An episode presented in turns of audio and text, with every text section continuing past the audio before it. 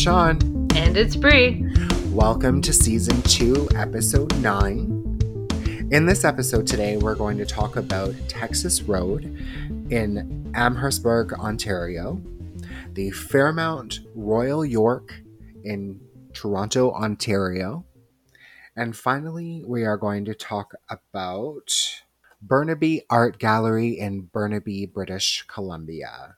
And for our paramedia segment, as promised in our last episode, we are going to have Mark Joly and Laura Warren from the AMI TV series Sight Seers. So we're going to talk to them. We're going to get to know them. We're going to get to know the show and we're going to tell you what's going to come up and what they've dealt with in the past, even before the show. So I'm really, actually, I should say, we are really excited to bring this um, to you. Yes, I can't wait either. I'm very excited. Yeah, yeah. It was it was really fun talking with them um, because they have such amazing stories, and they're so down to earth that you know you you you see their struggles, you hear their struggles um, with regards to certain things that pop up in the spirit world, Mm-hmm. um, and you're going to hear a lot more about that um, in the paramedia segment. So stay tuned for that. hmm So, how's your summer going, Bree? How's everything going with you? And I know things are kind of um, starting to be a little less crazy in the world, but it's still crazy enough, as we all know. Yeah. But how are things going with you? What have you been up to? Um. Uh. I, I've just been working. I've got a couple of uh, hobbies I've been having some fun with. Um. Other than that, uh, painting. I've been painting a lot. Yes, she does amazing paintings. So, I'm hoping that maybe one day she can post a couple of them on our Facebook page so you can see the talent that she has. Oh, maybe I'll make some uh, spooky Halloween ones. Oh, that's a fantastic idea. Yeah. That's a really good idea. But also, yeah, I know I know you've been working on something um new. So Oh, yes. Did you want to maybe say a little bit about it and kind of a little preview, I guess? Sure. All right, well, take it away. Well, I've been working on a little podcast about music that I'm very excited to share with everybody. Uh, the trailer just went out uh, this week, so um, you can find that information on Facebook and Instagram. I'm sure we can share it on the uh, Facebook page as well on Paranormal Files Canada, so you guys can check it out.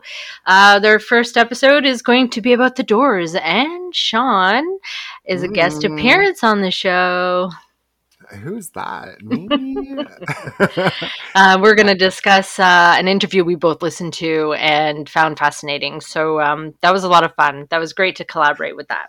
Yeah it was it was really fun it was really interesting um, because i never really had heard um, that interview before so it was really nice to kind of do something a little bit different than what we're used to hmm And I love sharing.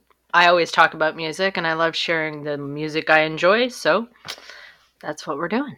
all right well tell us the name so everybody can um, you know download it and find it Uh, you can find GenXtra on Podbean. Excellent. So definitely find it on Podbean, where um, our Paranormal Files Canada podcast is hosted. And uh, also, GenXtra will be on there as well for your listening pleasure. And just so you know the spelling, it is G E N X and then T R A. There you have it. Search it up. I think, yeah, you were just saying that you're going to put the trailer out. So that's coming up. And then we have the episode that we just recorded as well. So lots of stuff coming up with Mhm. that show and lots of stuff coming up with Paranormal Files Canada. That's So right. Yes. And let's get right into Texas Road in Amherstburg, Ontario. It essentially is 11 kilometer stretch of road. It starts from Front Road, which essentially on the other side of Front Road is the shoreline to the Detroit River. Um, and then that's where Texas Road starts. So, and then it goes right down to Concession 8 Road, where it ends. And it, it ends right at the end of a cemetery. So Yeah, interesting. Yeah, there's there's a dead end there, and then there's like a little path that you you walk along, and then there's a cemetery there. It's actually located on the outskirts of Windsor, um, as I said earlier, near the border of Amherstburg, Ontario. It has many haunting tales over the years from basically from when the time the road was built. Now, one thing I do want to say that if you do end up going there to check it out and or either that or you live nearby, please be respectful. Do not go on anybody's private property because they have had problems there in the past. And because we do our podcast and we tell people about certain places, we just want if you decide to go there to be respectful as well. Yes, absolutely. Yeah. Of course. Mhm. Now, one thing I did find interesting as well is that I found a video from CBC that was posted back, not posted, I shouldn't say that because that sounds like such a modern term. It was posted. Um, it was uh, released in 1984. So I'm going to post that up on our Facebook page so you can take a look at that video because it does have an eyewitness account that the reporter goes uh, and speaks to. Um, and they actually go there and kind of check it out. So I found that kind of interesting. Uh, again, the quality is not the best, but you get the point. so with that, I'm going to move it along to Bree so that we can get talking about the ghosts of Texas Road. Bree? Thanks, John. All right. So there's actually a lot of information about ghosts here, or at least a lot of activity. Um, the headless horseman. So it's been said that there's a man's mangled body that was left in a ditch back in 1881. Hmm. No one knows what happened, but the famous legend says the spirit of the man can't leave the burial site and he haunts um, the road as it as people travel by. And people have also um, said that they've heard gallops uh, uh, of horses at night, kind of like the headless horseman. Hmm. Which, which again, kind of reminds me of that, you know, that story that we used to hear about in school about Ichabod Crane and the Mhm. headless horseman. The only thing that it's missing is the fact that he doesn't have a sword. Yeah, So it's loosely based. loosely, loosely, yeah. Um, but they've also said they've heard the crack of a whip. Um, they've seen uh, a lantern swinging in the night. Uh, that's been reported on more than one occasion. Um, there's also tales of a, a headless woman, and apparently she. Um, it's about a woman who's who's scorned and stuck around the Texas Road Cemetery. She was the victim of a car accident and lost her head, and it's been said that she has been looking for it ever since. Hmm. And then there's a story of the I don't know if I'm saying this right, but uh, Morenci family ghost of 1936. Okay. Uh, the story of Fred Morenci and his family, whom all had their different experiences with the ghost. Uh, they've heard nightly noises, groans, and weird voices and pranks. Um, they've seen floating figurines. And then sometimes there would be, I guess, I don't know, scratches or markings on the floor, and there was n- no matter what they did, they couldn't get rid of it. Wow, that's crazy, eh? Hmm hmm And then they moved, and the house burned down in 1939. Wow. Wow. Right. Uh, many people have reported a mysterious figure walking alongside of the road in a shroud and disappears as you get closer to them. Uh, That would be so creepy. Like imagine like me and you driving down a road and then we see somebody in like a cloak and we go to approach them and then they're all, all like gone. That- I would probably like I'd be like, hit the gas. turn around, turn around. like that IKEA commercial. Get in the car. oh yeah. yeah. yeah. Even though we're in the car and rolling, I'd be like, start the car. Well, remember that time we went up on that uh, road there? We were heading towards. It was called Witches Road. remember? Oh, yeah. It was so I th- creepy. well, considering it was pitch black and there was like trees lined on each side, I thought the forest was going to come and eat us. Like I was just like, what? What are we doing know. here? I think we lasted what five or ten minutes outside the car. Yeah, and then it was like, what was that? Let's go. that was our younger years. That was our first attempt at this. right? and here we are, what, 22 years, three years later? yeah. Yeah. Yeah. That's funny. And I think we'd probably be the exact same way now. we might. but we got to record it so everyone else can enjoy it. yeah, I don't know. I think we're gonna look real bad if we record it on video. Anyways, Yeah. So there is one last thing. Um, some people, or sorry, some um, uh, employees of the train company who work there um, believe that it's haunted as well in the area. yeah, I heard that there was like a train or something that goes through the area, but I never. Maybe it, it doesn't anymore, or it's been removed. But um, yeah, I heard that it was they. They believe that it's the old employees of the train company before. So Mhm. yeah, interesting. Interesting. Yeah. Mhm. Yeah, so lots of A lot of history lots there. of good stuff. Yes, definitely, and I'm I'm sure there's many many stories and legends that um, kind of revolve around this, and I, I'm sure Mm-hmm. that if you live in the area, you definitely know about it. It's like one of those things, you know. It's it Yeah. just comes with it, almost like when you move into the area, it comes with like a little welcome card on your house. Comes with the territory. yeah, that's right. That's right. Mhm. All right. Well, we're going to move in and start talking about the Fairmont Royal York Hotel in downtown Toronto.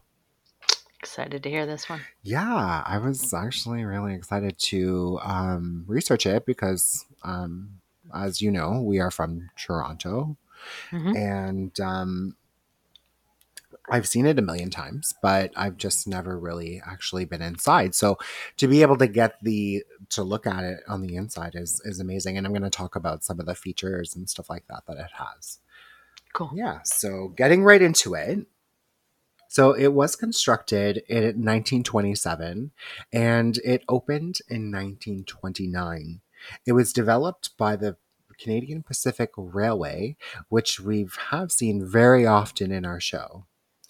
Um, it's located, Mhm. yeah, it's located at 100 Front Street West in downtown Toronto. But the only thing is, it's not the first hotel to be on the site. Uh, there was another one that was built there in 1843, known as the Ontario Terrace. Um, and it had changed hands a number of times, essentially being sold to Canadian Pacific Railways in 1925 and demolished. The Fairmont held the record for being the tallest building in the British Empire from 1929 to 1931.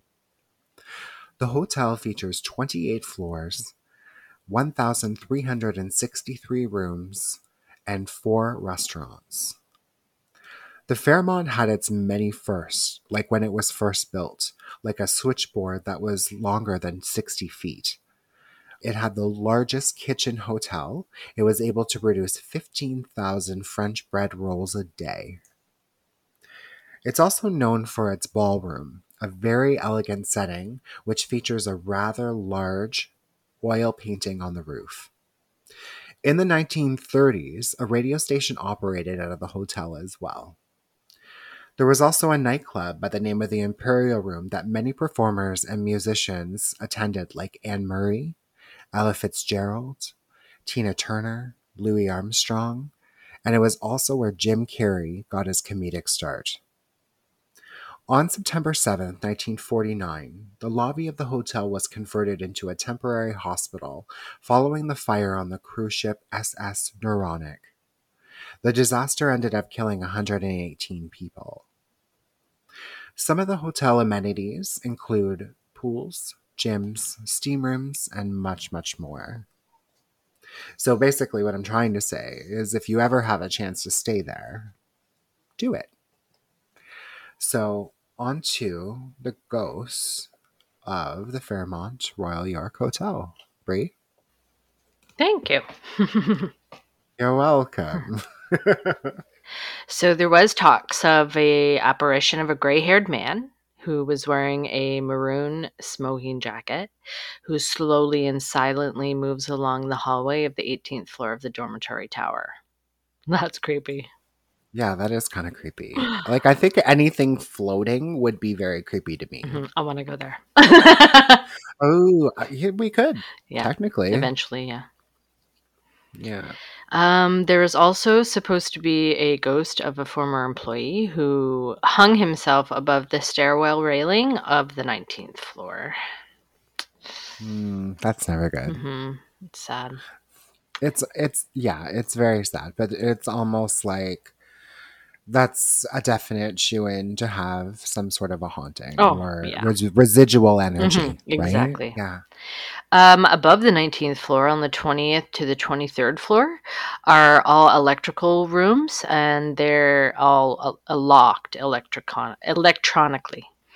So many maintenance crews at the hotel have reported strange sounds like screaming and loud footsteps um, heard above them, which would be those rooms. And there's even security tape in there, and they can't see anybody on there doing anything. Wow. But they can hear it.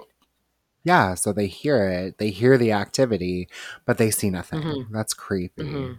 That's creepy. Um, apparently, staffers have said about, uh, t- sorry, have spoken about a wealthy man that was there on his honeymoon one night and uh, who killed his new bride and then himself. And both of them go around the hotel at night. That seems counterproductive. Hey, let's get married. I know. it's kind of like a Romeo and Juliet thing. Maybe it was a secret. Yeah.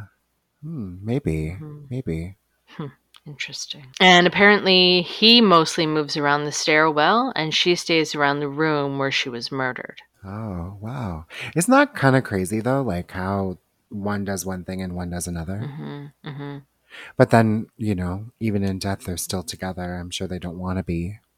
Well, I guess in a way because to her it was a if it was a shock, then maybe that's why she's trapped in that room. But because he planned it and then committed suicide is kind of purgatory, you kind of move all over, Yeah. right?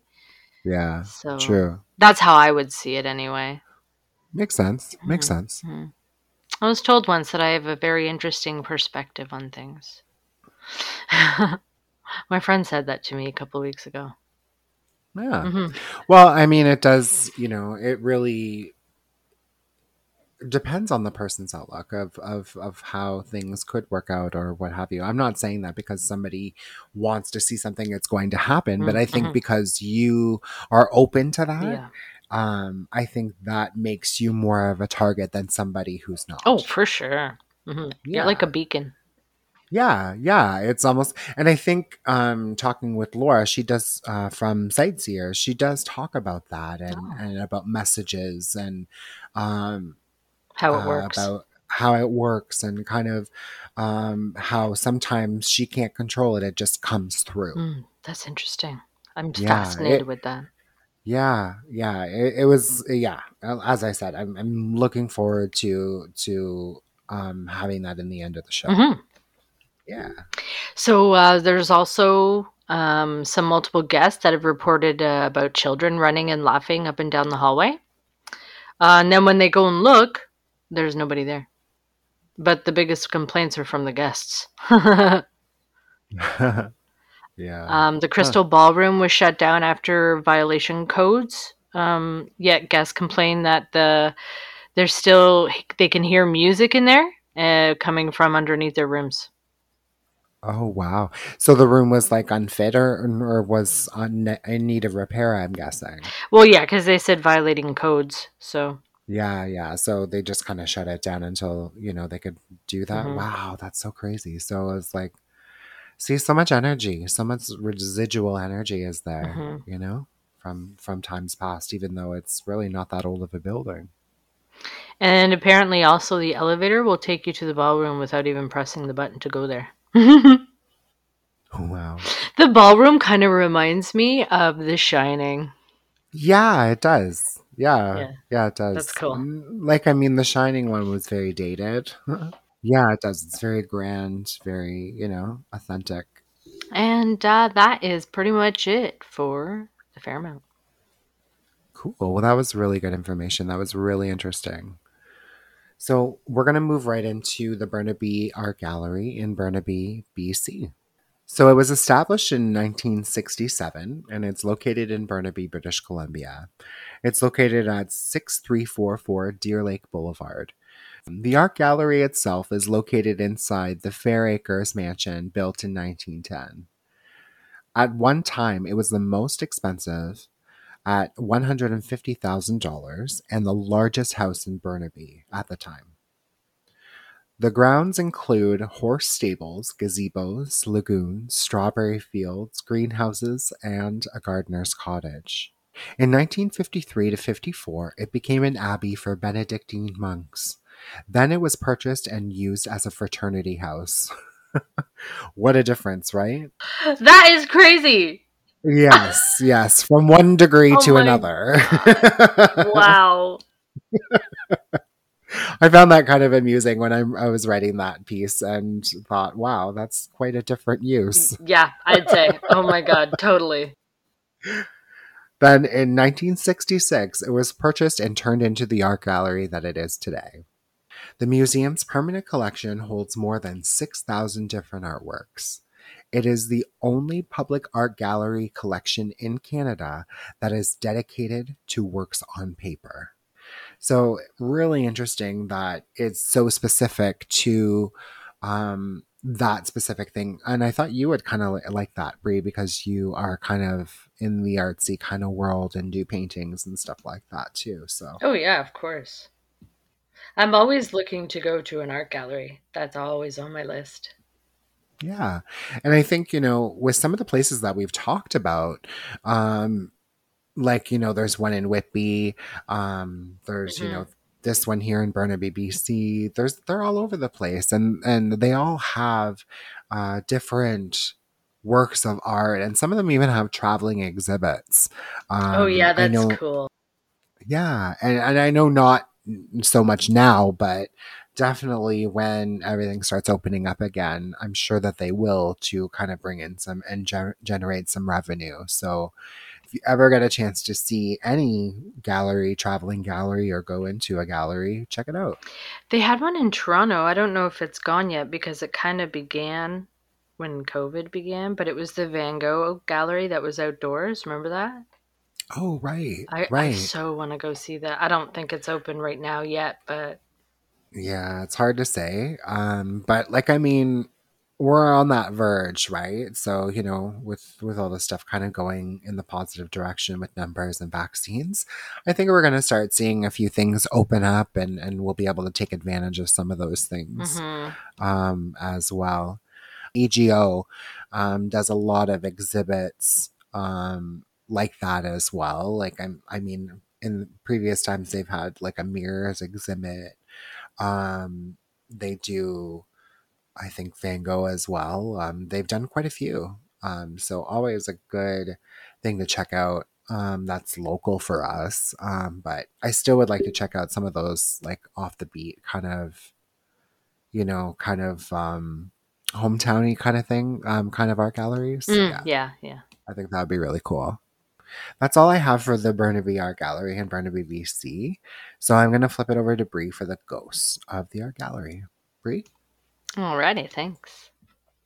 no problemo. Okay. So the home was built for Henry and Grace Ceperley, and Grace is one of the ghosts said to be haunting the gallery. okay. It said that she was upset um, as she owned the house and Henry sold it um, sometime after, I guess she died. And it was stipulated that if he sold it, he had to create children a children's playground in Vancouver Stanley Park, and that never happened. So she was upset about this, and they think that's why she still kind of hangs around there. Well, you know, I think when you when you have not like a, a wish or or a desire or what have you that you want to be done in your honor, I think I would be pretty upset too if if if somebody didn't follow through. Yeah. you know like i mean i get if it's like something you know because of financial or what have you but it was just like eh i don't want to do it then i'd be like you know what i'm haunting your ass Uh, sorry go ahead. um, so clearly she was unhappy, right? So there's a unhappy history there he left. Um, and then in 1966, the municipality of Burnaby bought the house and used it as an art gallery. Uh, when renovations were done, the uh, u- the unusual activity began to intensify. Reports of paranormal activity happened more often. Sounds of footsteps on unoccupied floors of the gallery as well. Uh, some strange noises from un- unoccupied areas. Children have been heard crying for no apparent reason or cause. Wow. Um, there have been reports of visible children too, uh, perfect uh, uh, in a sense that they could see them almost clearly on the third floor, and they're just running away. Wow, that's crazy. So like they're full Mhm. apparitions, almost like Yeah. real kids. Like that's crazy. How much energy is involved to I produce know, that? I know. It makes you wonder. Wow. Uh, apparently, other voices have been heard, and a sudden like drop in temperature have been has been reported, and people are like feeling really chilled when they're in the building. Wow, eh? And that's very common. Mhm, Very yeah. common. I felt that. hmm Yeah. Not there. I mean, like in general, where I've been in areas, and it made me question. Yeah. Yeah. I think I talked about that time that we went to Casa Loma and then I was in oh, Sir Oh Henry yeah. Pellatt's bathroom. Yeah. And I'm like, ooh, a cold spot. Oh my God. I'm like actually picking up on something. And there was like this, the tiniest little window was open. and I was like, are you serious? I was like, I, literally, I just turned around and rolled my eyes and walked out. That is the best. That is the best. Yeah, I think we did talk about that before on the thing, but hey, no problem in Yeah. rehatching, right? That's funny. It's still funny. and there was this one time, uh, a man was working alone in the basement, and he had just his tools beside him, but he claimed that when he turned away, the tools were moved by an entity and hung on the hook on the wall. so a neat ghost. I like it. Apparently, I want that ghost to haunt my house. yeah, I need to find one too. yeah, we'll share. I'll send them over. Yeah. Sorry, go ahead. Okay. And then um, multiple people have said that they've seen a woman in a long white dress. Uh, she appears in the house or like in the surrounding area and moves through the walls and stuff as she walks around. Um, and she looks like a real person sometimes, um, but very faint. And then they assume that she's Grace, the, the woman of the owner of the house Right. um, because she carries such a strong emotion with her, right? So they they feel a lot of sadness, I guess is what they were saying. yeah, because you had mentioned that she was sad because, you know, he didn't follow through. hmm Yeah. And then apparently uh, there's a man that's often seen in an old outfit on the top of the stairs. It's said that it's probably Henry. Um, so Grace isn't alone, but uh, obviously they're not together. That's crazy. So almost like he didn't honor her wishes, so they're now separate in the Mhm. afterlife. That's that's crazy. Well, that's how karma works too, right? Yeah. Yeah, that's true. So, Yeah. right? They always say karma's a bitch. That's right. Yeah. Well, that was really interesting. Um, I definitely like all the three topics that we discussed today. You know, they have some really good history and some really good ghost information as well. And uh, yeah, hopefully it has inspired some of our listeners to go and uh, visit these places uh, once they can, obviously. And and the one that we talked about, uh, Texas Road, you know, as we said in in the Texas Road segment, um, if you go there, respect people's property. Do not uh, go on anybody's private property because they have had problems in the past and they will arrest you, as they say. So be careful. So, what we're going to do now, we're going to move in to the paramedia segment, which is really exciting for me because, as we talked earlier today, um, we are having Mark Joly and Laura Warren from Sight Seers uh, from AMI TV and the AMI TV app. Um, you can see the all the shows from season one uh, on there, uh, I believe, right now um, are available. So definitely check it out. Um, it was such a pleasure to have them on the show because of their insights into the paranormal, into their personal lives, into the show. Um, we definitely learn a lot about them um, and also get more of an insight on what's coming up in the show and uh, uh, what we hope to see in the future. So I'm going to go ahead and uh, uh, play that clip now so you guys can take a listen into the interview that we had. This is good. Can't wait. As promised, Paranormies, we have a special treat for you and for us. From AMI TV comes a new series, Sight Seers, which is an investigative documentary series that follows the work of two clairvoyants with a unique way of seeing the world. Mark Joly, who is blind, and Laura Warren, who have teamed up to probe the mysteries and offer a concrete solution to what appears to be paranormal problems. We have them here with us today for a visit, so please help me welcome Mark and Laura. Thank you both for being here on the show. We are so excited to have you. Thank you for having us. Oh, not a problem at all. So I, am guessing the first question that I have um, for both of you, um, at what age did you notice your abilities? Um, what when was it prevalent to you? Maybe not um, to the extent that it is today, um, but that you noticed that there was something else there that that was a little bit different. Well, for me, uh, I was born blind. Uh, so when I was very young, I used to take people's hands across the street or walk down the road, and I would often see images. And um, it took me a while to realize that these images are related to that person's life who I'm holding on to, who I've taken their hand for. Um, so for me, it was right away. I don't remember life any, uh, you know, any time that I didn't see things from from like four four years old and on. I always remember seeing wow. images. Wow. So it was very prevalent to you right from the start. It was it was it was, it was a part of you from the beginning. It was, yes. Wow. What about for you, Laura? What um what was your first experience or what where did it start for you? I guess when I was younger, I I was intuitive looking back on it, but I didn't really realize I was much different from other kids or other people. And then when I was nine, um, I was very sick, and then after I got better, I could hear spirit talking to me. And at the time, I didn't really know. Uh, I was nine. I didn't really know what was happening. Right. Um, but if I talked to them, they would talk back, and so I I, I guess I started there, but I didn't really, I was scared and didn't like what was happening to me. So throughout my younger years, I kind of turned it off and it would come back on and I turned it off. And, and then in my 20s, um, it opened up to the point where it just felt like a door opened and I couldn't close it anymore.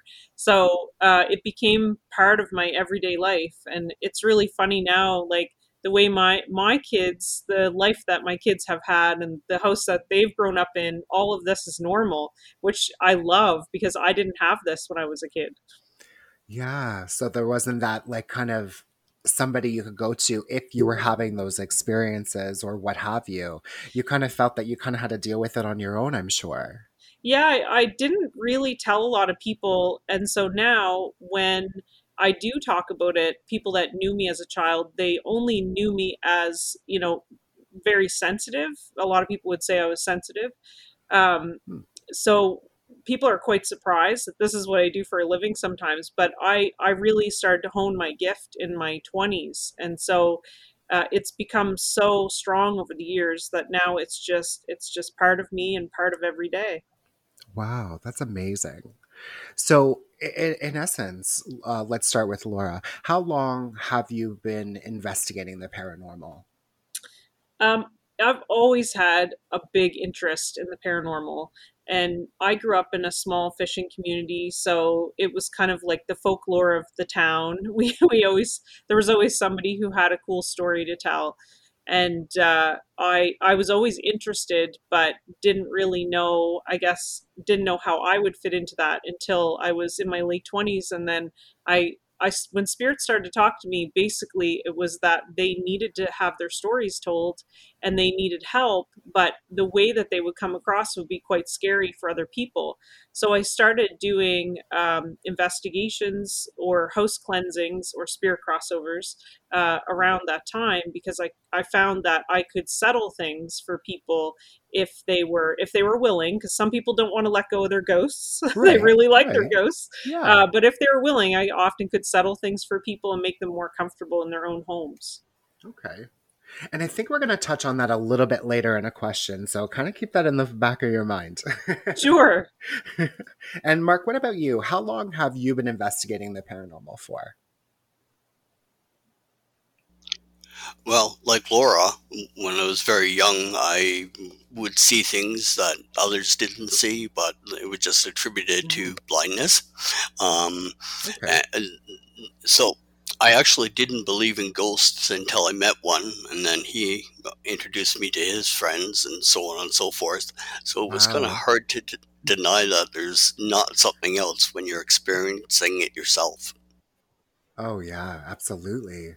I mean, when it presents you in, in that sense, it's almost like um, a reality shock. Like, holy, it's real. well, that's it. The um, in my 20s, I really started to hone it and figure out if, if I'm going to see these images, I got to figure out what they mean. So, um, yeah. what I see is either I see things that you would see from your own eyes, or I see things that are symbolic. If I saw, say, um, three candles and a car crash, um, that would tell me the candles would each represent a year.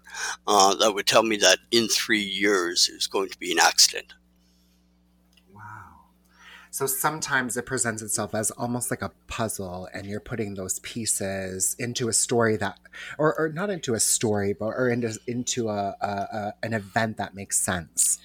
Yes, when I would see, um, when I would see images that you know say they looked cartoonish, um, you know, I would mm-hmm. realize that this isn't something they're seeing from their own eyes. These are clues for me. Um, so I might see, say, 10 different images now, and I sort of, by the I extrapolate from those images what mm-hmm. the what's my interpretation and how it's related to either the question that I'm being asked or the person that's asking the questions.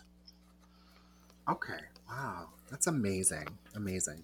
Now, the next question that I have, Mark, is basically for you, Mark.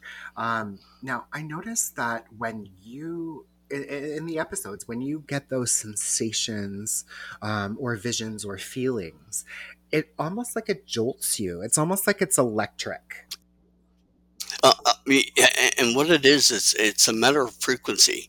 If I take somebody's hand and, and they're on the same frequency, we all vibrate between five hertz and thirteen hertz. And um, if say I'm I vibrate at eleven point two six, and you are eleven point two five or 0.26, when I take your hand, I literally download your life. Um, so, in, in, people that I, I call it on frequency, if, if we're on the same frequency, um, I just I don't have to look around because all the answers are there. Um, so, in a little bit of a longer answer, but people find this analogy very useful. Um, yeah. If I say if you're on 9.41 and I'm 11.26, uh, what I'm going to see is I'm going to see just the high points and the low points. Okay, so if we're very far away in frequency, um, if we're on the same frequency, you are actually part of me and I'm actually part of you. And the analogy that I use is, uh-huh. say, in you know, in all the frequencies, uh, say I'm a liver cell, and somebody else who's on the same frequency as me would be a liver cell as well. So we know exactly right. because we're part of the same entity. We know eh, um, uh, everything uh, about each other. Um, but say you're, like I said, 9.4, you might be a right. bone, bone cell. Okay. So um, me as a liver cell, I can tell um, uh, that there's something going on with that bone. I don't know what it is because it's not part of me as, uh, you know, if the person was on the same frequency. So all. I know is that, that, yeah, we've got a problem over there, but I don't get to see it clearly. So if somebody else is on the same frequency, like I said, I just take their hand and their life is part of my life. And I don't have to touch their hands afterwards because I know what I need to know about them. Wow. So, like you said, it, it's downloaded. You retain that information that you receive. That's right. And if you're on the same frequency wow. as me, it, it's more so uh, we're all connected, is, is, what I say. And some of us are more connected with each other than, than other people. Wow. Makes sense for sure. And I think that will help some of our listeners kind of understand it as well with regards to the frequency thing, because I know we've all been, you know, with dealing with Wi Fi or anything with a frequency for that matter, our cell phones. And, and when they don't work, we all know what happens. exactly. Yes. yes. So the next question that I have, Laura, this one's for you. So in episode one, you become emotional at the point that um, is something is, is that something that happens frequently depending on your connection yeah actually um, i believe that's the boscawen i yes. um, i saw something that ended up not really being a part of the show i, I was quite emotional i yeah. saw her rocking a stillborn in the rocking oh, chair wow. and i could feel her emotion and her her sadness so um, little i guess little there's so many behind the scenes moments in the show because as you can imagine it's only 23 minutes long and so many things happen. Yes. um, but there was a personal connection for me as well and so i understood how she felt. And uh-huh. i i often because um, because i'm an empath i often feel what they feel and that's how they communicate. That's one of the ways they communicate with me. They'll give me the feeling and then I know um, I kind of know that language. I know that language they're trying to speak or what they're trying to tell me and how they felt when it happened. Wow. Wow, that's that's so powerful with regards to that because you know there's so many um there's a reason why those people are there those ghosts those entities spirits yeah. and i think you know, most people don't have that connection. So with you guys being able to connect on that different level, I, I don't know. Like, I mean, I'm just kind of putting it out there. Like, if I, I was a spirit and I was able to have somebody to connect with and speak to, I would probably want to speak to them all the time and not let them leave. You know what I mean? Like you're going to be you're going to you're going to say what I need to say. yeah. Yeah, well that's the thing when uh, people like Mark and I walk into places like this, what mm-hmm. what you can't see on TV is that we are like lighthouses to spirit. Yeah. So we walk into these places and spirit are very drawn to us from the beginning. And some episodes, like you can kind of see when we first walk in the door, it kind of hits us really hard what's the energy of what's happening in these places. And we're very obvious to spirit. So I have I've had to build some pretty strong boundaries with spirit. Otherwise, they would take over my life because they do want to talk all the time. Yes, yes. And and we've seen that with other interviews that we've done in the past with people that have have definitely had firsthand experiences. It's like it's it's very hard to shut it off. It's like once you have it, mm. it never goes away. Yeah. I've got the solution yeah, for I that. Would, yeah. Oh. uh, we all want to jump say in. It on, can we say it on the radio? uh, absolutely. what happens is people ask me, "Are you walking around and you know do you see things all the time?" What I've done, and okay. I did it right from square one is I would meditate, I would get myself into that zone, and then I would smell eucalyptus oil, which is a very strong smell. Oh, and yeah. basically, every time I would get into the zone, I would smell the eucalyptus oil. So now my brain is programmed to say, uh, you know, I'll sit down and I'll tell the person, I'm, I'm not a psychic yet, but as soon as I get into the eucalyptus oil, that's when I start to see. And when so I take it, I smell it, I do a thing called capturing my globe to make sure that I'm uh, seeing clearly. Okay. Uh, but the Mhm. the I don't walk around in psychic mode. But once I get into the eucalyptus oil, I'm psychic after that for the rest of the day. Oh Mm. wow.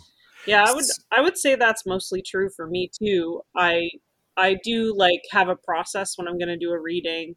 I have to have a candle lit. I have to I actually use frankincense oil, so Oh, kind of similar to Mark, and uh, I use white buffalo sage for cleansing. So I have a little process when I set up for reading, and that's the signal to spirit when I light that candle that I'm open and ready to receive.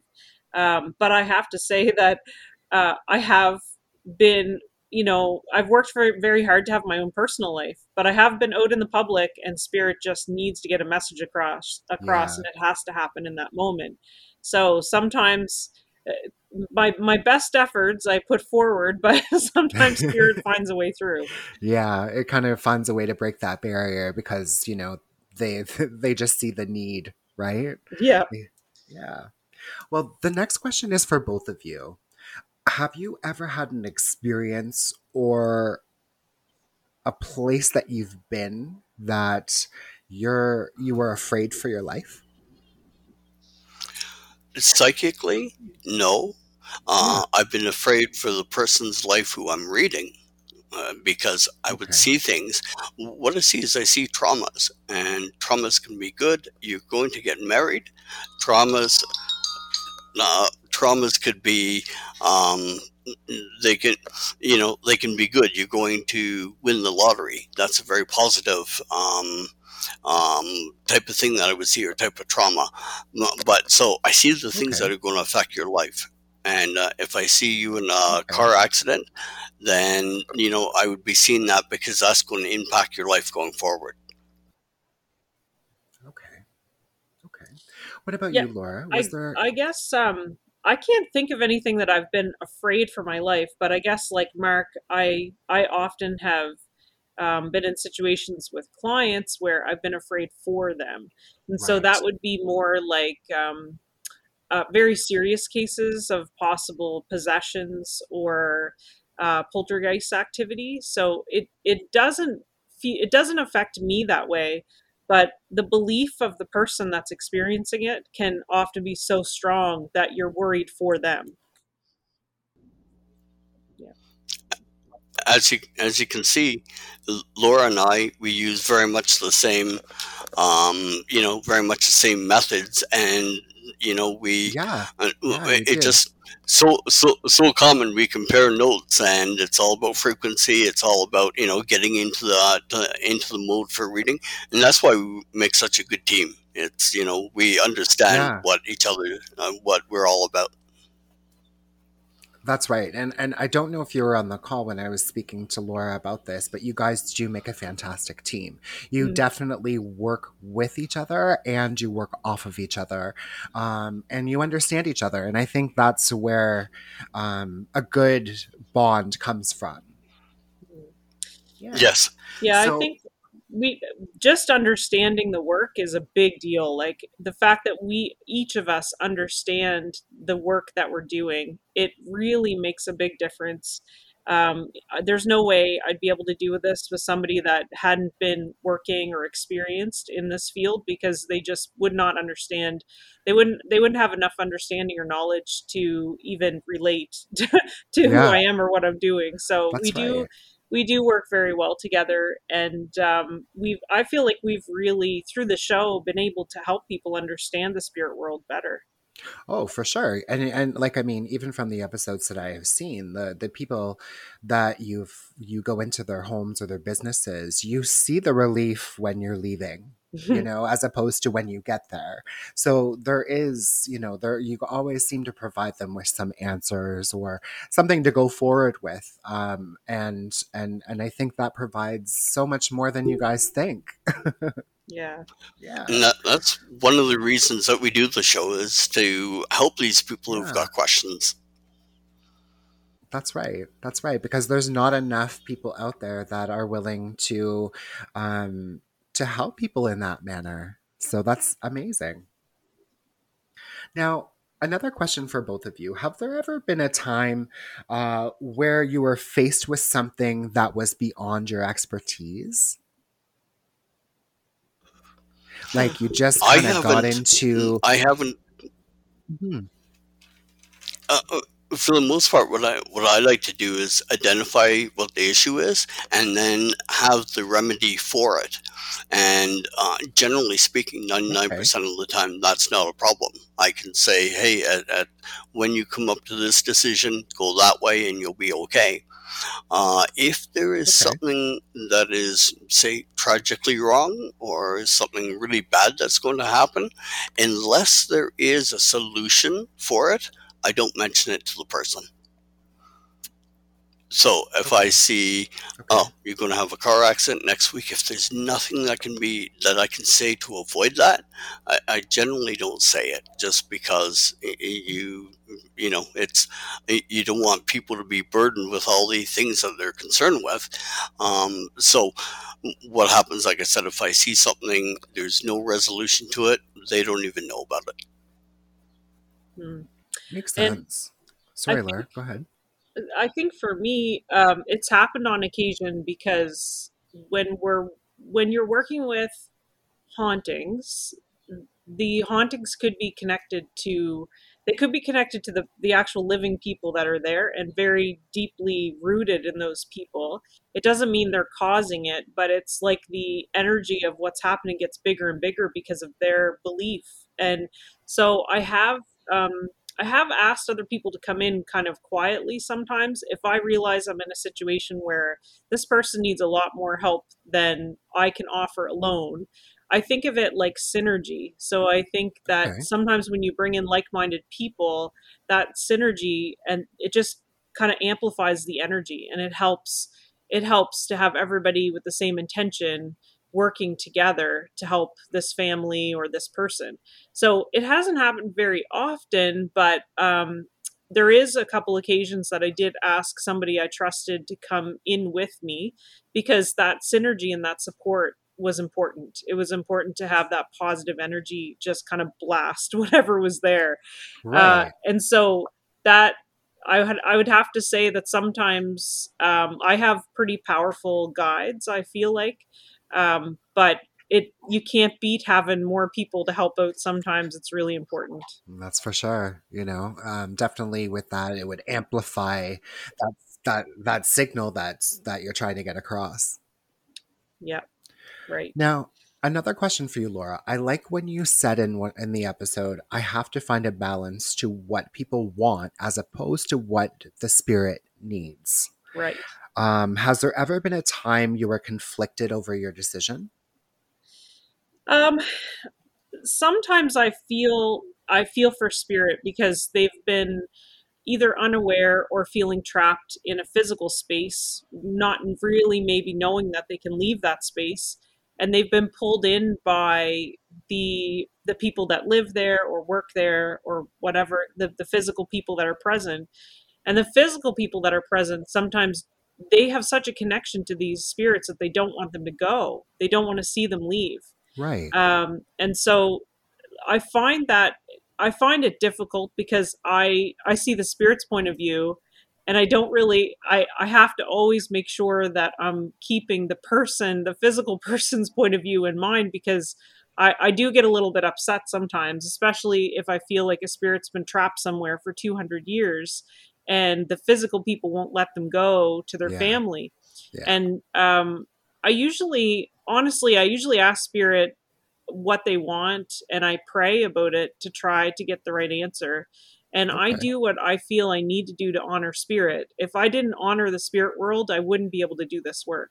So Yeah. I do have to try to honor spirit anytime that I can. Um, but there is a balance, and you don't want to disrespect people and disrespect people whatever they feel their home or their their workplace needs. So that's that's difficult, and I think every case Yeah. is different. Yeah, it's it's a very fine line, you know.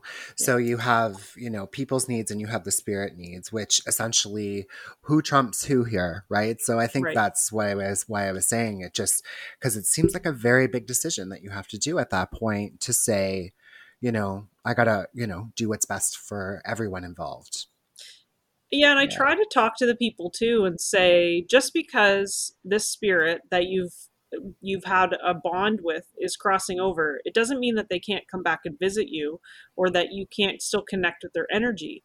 But it means that they won't be able to create as much of the physical presence. So maybe you won't Right. hear as many noises or you won't see their apparition as much or those kinds of things because that typically is tied to an earthbound spirit or what we would call a ghost Right. and but that doesn't mean that their energy is gone forever because we never die we just shift we kind of shift our form and we Yes. shift our energy into a different vibration yeah. so i try to explain to people and usually they're okay with it they usually feel um as long as they trust that that spirit is going to be looked after and cared for and they trust that they can still connect with them they're usually okay to let them cross over Oh, good. Awesome. So, another question that I have for both of you Has there ever been a place that you investigated that no matter what's offered, you will not go back there? Yeah, I've well, got that I don't know if. yeah, okay, go for it. Go for it. um, when we were at the uh, Halifax Club, um, which Ah, is okay. uh, a building that rem- that was built before the Great Halifax explosion, and it was the only Okay. building in that area left standing. And its only problem that it had was a cracked window. So underneath, n- n- like in the basement, it connects to all the tunnels that are under Halifax, and it's amazing. There's military tunnels. There's there's all kinds of tunnels. Like Halifax has been there for a long time. They're a port city, um, so when we went up to the third floor, and apparently somebody had um, had fallen, whether or not they committed suicide or they were pushed, but somebody had fallen from Right. the third floor. And as soon as we went onto the third floor, uh, I just wanted to get out of there right away. Like I could feel Ooh. you know, very, very strong uh, feelings. And I remember as we were recording it, I tried to duck out and get downstairs, but they knew uh, what I was up to. So the answer to that question is Yeah. yes. Watch the Halifax Club, and that's Yeah. the spot that I was really uncomfortable with. There you go, guys. You have it from the source. Watch the Halifax Club. yeah. so, on a little bit of a lighter note, and again for both of you, so far, what has been your favorite episodes? Oh wow. Okay, so there's been so many good ones. It's hard to pick. But I know, I know, um, right? actually, the one, the episode that's coming up next is really cool. Uh, New Ross Castle. That is Nice. a really cool episode, especially if you like anything to do with Oak Island, or if you're interested in the Lost Treasure or the Knights Templar. That's a really, really neat episode. Um, wow. I, I really enjoyed it, and I know Mark like Mark felt the energy there. It was off the charts. Like Oh, it felt like we were standing on ley lines that were crossing, and we are just like both of us were buzzing the whole time we were there. Wow, so that's that's a really fun one. I really enjoyed that one. What about you, Mark? What's your what's your favorite episode? Is that that your well. favorite episode too? That was Yeah. yeah, that was New Ross uh, Castle. There was it was so interesting. Good. Well, it's always good to find those places, um, good or bad, um, because it just makes it even more better, right? And Yeah. with you guys saying working on those frequencies, they were definitely working with you guys that day. I would say so. I, I Yeah. They felt were, like yeah. we were like it, it felt like we were transported back in time. It did. It really did. Like when when we were there. Yeah, I'm really excited to see that episode now. Thanks, guys. Yeah. Yeah, that's a good one. It's online right now at AMI. Uh, you can, yeah, you can see n- n- next episode. So that's why we know that next week we know what's coming. I haven't seen the episode, Excellent. like uh, the filmed episode, uh, just because I just noticed it uh, before the interview. But as soon as we're done, I'm off to watch that one. Oh, nice.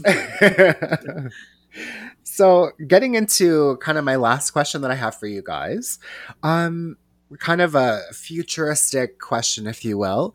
What should we expect from you both, and what's to come on Sight Seers? I know that you guys can't give it away, but are, are we expecting um, some crazy episodes, some fun, lighthearted episodes? What are we in for? You know, I feel like we we really we never know so yeah, so it, it's just kind of like you guys kind of go with it as it comes. Yeah. So basically, what that means yeah. to all of our listeners is you got to keep watching and experiencing the episodes as they come out because that's what Mark and Laura experience. And how do we? We have to get the same feeling, right? yeah. Well, we we never know what we're walking into, and that's right. Actually, they they don't tell us anything until we get there. Wow. So we don't even know. We know approximately where we're going. you know, we pull up to these places and we're like, "Oh, we're here." Okay, you know, we don't really know anything. so I would no say that you're. Yeah, yeah, I think we're in for a really uh, intense, more intense stories next season but we always have to have the heartwarming stories and the lighthearted stories too because it's not all doom and gloom you know? No, and that i i made that pretty clear to the producers when we started. I said i'm like a really happy person so i can't be all doom and gloom and scary all the time although yeah. i know some things are scary. You know for me uh spirit's not scary so i i'm gonna i'm gonna have a hard time acting like i'm scared all the time anyway um, as I as I was saying, when I um, when I see like when I when I read, I see trauma, which, like I said, can be good. You're going to get married next week. Uh, it could be bad. You're going to get hit by a bus next week. So, um, it, I do see the scary stuff. You know, I do see. Um, okay um, I do see the scary stuff, but what I like to do is be able to say, this is how to appease the spirits. This is what it is that they're looking for. So, it, like I said, if I see something and I see how to avoid that, that's what the, that's how the reading goes. It's sort of like I could see this event happening next week. You probably don't want that to happen. So you know when you're mm, yeah, yeah, I've um, yeah, it is.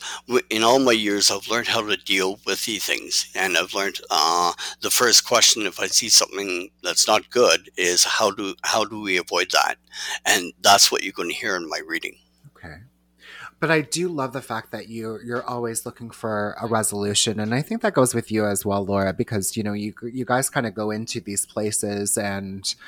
Uh, I think it automatically starts. You know, as you're being bombarded when you walk in, but you can also see the wheels turning for a resolution too, and, and just kind of putting the pieces and the puzzles together. So, uh, yeah, you guys seem to really capture everything. And I think that's why this show is so enjoyable uh, mm. because there's so many different facets to the show. It's not just you guys going in and scaring the crap out of each other, you're actually discussing it intelligently and trying to find a resolution for it. Yeah. Yeah. Yeah the the show is like it really evolved into something that works quite I well. and agree. I think Mark and I both yeah, we're pretty pleased with it.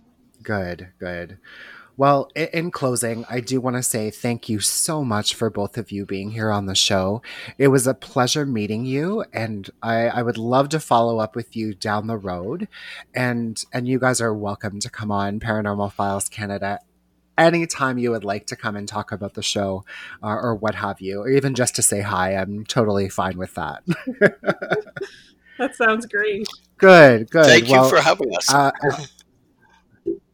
not a problem at all.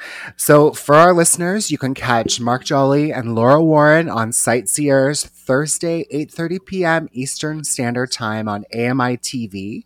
You can also stream it, uh, new and previous episodes at AMI.ca and also on the AMI TV app.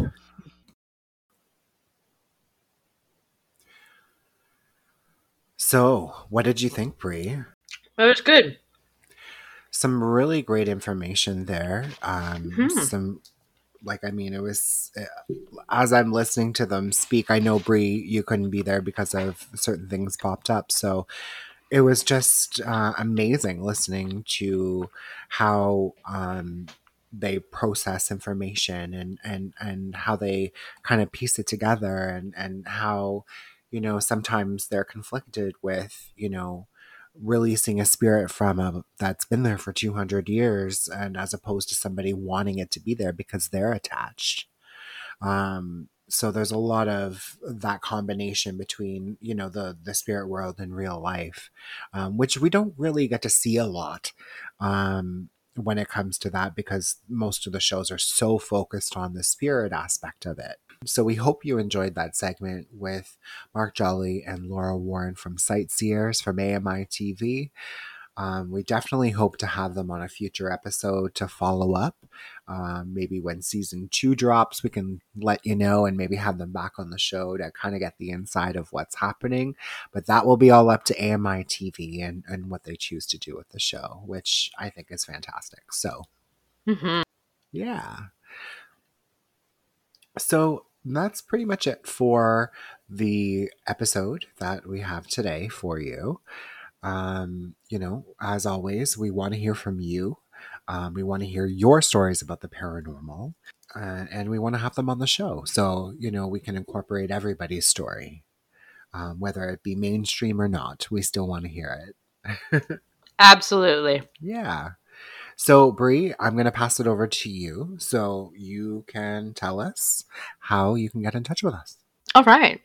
So you can reach us on Facebook at Paranormal Files Canada, on Instagram, Canada Paranormal Files. You can reach us on Twitter at PFC Sean underscore Bree. Excellent. So, yeah, definitely reach out to us. Um, we would love to feature your story on our show.